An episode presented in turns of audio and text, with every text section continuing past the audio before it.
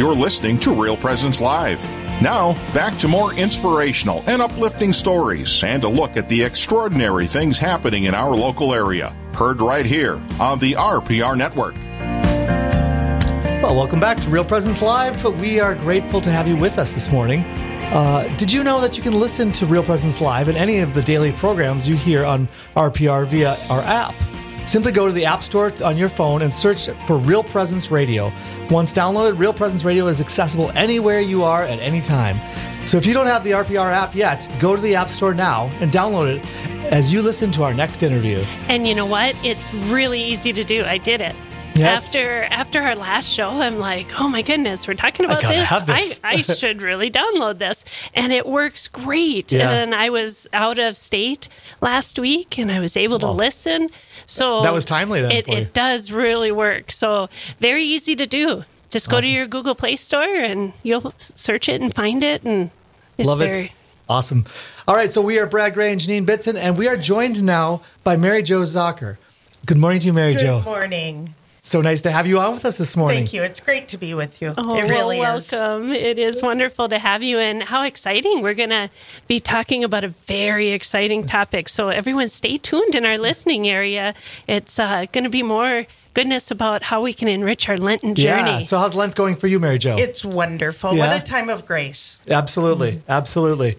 So there's some special events coming up at the Riverview Living Community. Can you tell us a little bit about those? Yeah, we decided on Fridays during Lent, um, along with our Stations of the Cross, we're doing a meditation on the seven last words of Jesus. Oh wow, awesome. And so what we're doing is we're taking one of those words Mm-hmm. or phrases each week. Um, the last week we're going to have to combine two of them because we only have six Fridays besides Good Friday. Um, but this last Friday we did uh, Father forgive them for Okay. they know not what they do. Yep. Just a brief 10 to 15 minute reflection on that, followed by Stations of the Cross. Awesome. And one of the neat things is that doing it at three o'clock in the afternoon is a wonderful time, not only for our residents, but for the public to be able to come in as well. Hmm. Because I know for some, especially the elderly, it's difficult for them to drive in the evenings. Mm-hmm. Mm-hmm. And so they might not be able to go to Stations of the Cross, you know, as most parishes Yeah. have it in the evenings. Yeah, right. So being able to come in the afternoon is really, you know, a, a neat opportunity for them.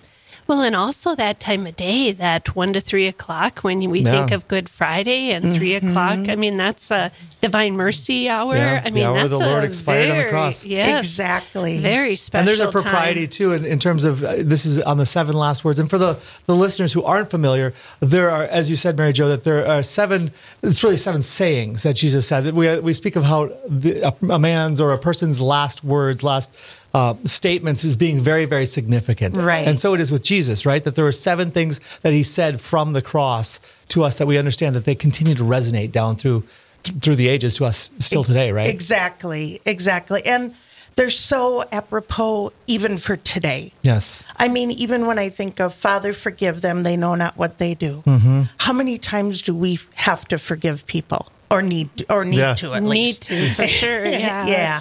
Or to receive that forgiveness. yeah right on both ends Yeah. absolutely Yeah. So why So- is this something that you offer each year during Lent? Well, last year, what we did was we focused on the people of the Passion. Hmm. And so we did a, a different person each week where we reflected once on the Blessed Virgin Mary. We did one on Judas, one on Pilate, one on Peter. Um, and that way, in fact, Bishop Folda was the presenter for the one on Peter. Awesome. It was wonderful. And, um, you know, so just kind of um, the Stations of the Cross are such a beautiful devotion within themselves, but sometimes they become so familiar that we need to like pull one little piece out and uh, and just focus on that. I love that. I think Yeah, that's terrific. A way of kind of continuously ke- keeping us conscious because that's that can become part of the problem. The beauty of Catholicism, in part, is that we have so many rituals and we have so many ways of of you know easily directing our minds and our hearts to God. But sometimes it can just become a pattern where our minds don't really go there, just our, our mouths and our words do. Right? Exactly. Exactly. Well, and and I think for our listeners, you know, they could look up the the seven uh, last words of Jesus, but uh, could you share them with us for all our listeners? I- just to Mary Jo, that would be so wonderful for everyone to hear them, and then you know them further research that I and how they could do that. I would love that. So, like I said last Friday, we reflected on Father, forgive them, for they know not what they do. This coming Friday will be Today You Will Be With Me in Paradise. Awesome. We're going to follow that by My God, my God, why have you forsaken me? Another one is Woman, behold your son. Then to the beloved disciple, Behold your mother. Hmm. I thirst. Hmm. It is finished. And then at the very end, Father, into your hands I commend my spirit. Wow. Wow. You can you can see how there's just incredible richness right there. Absolutely. You could spend not only six weeks, you could spend uh, 60 years Right. meditating on these. Right. I even just bought a book by um, a ven- no, not venerable. Well, maybe venerable um, Archbishop Fulton Sheen. Yes, he's venerable. Yep. Yeah, and um, I actually lived in the Peoria diocese Oh, really? for 21 years, so he's pretty close to my heart. Hometown boy. Yeah. of sorts. Yeah, that's right. And so I actually just bought his book on the seven last words Ah. of Jesus.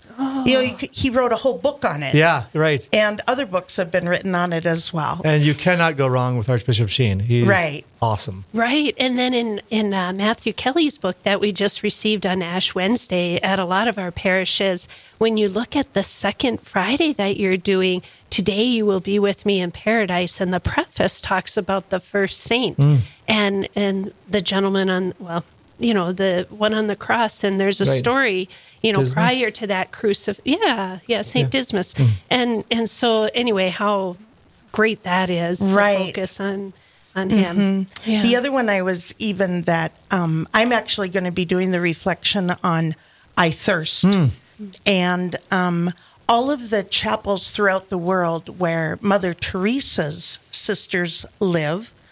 On the wall behind the altar in their chapels is, of course, the large crucifix, and painted on the wall next to that is "I thirst." Hmm. Hmm. That's beautiful. and think that they, you know, reflect on that every single day of their service. Yeah.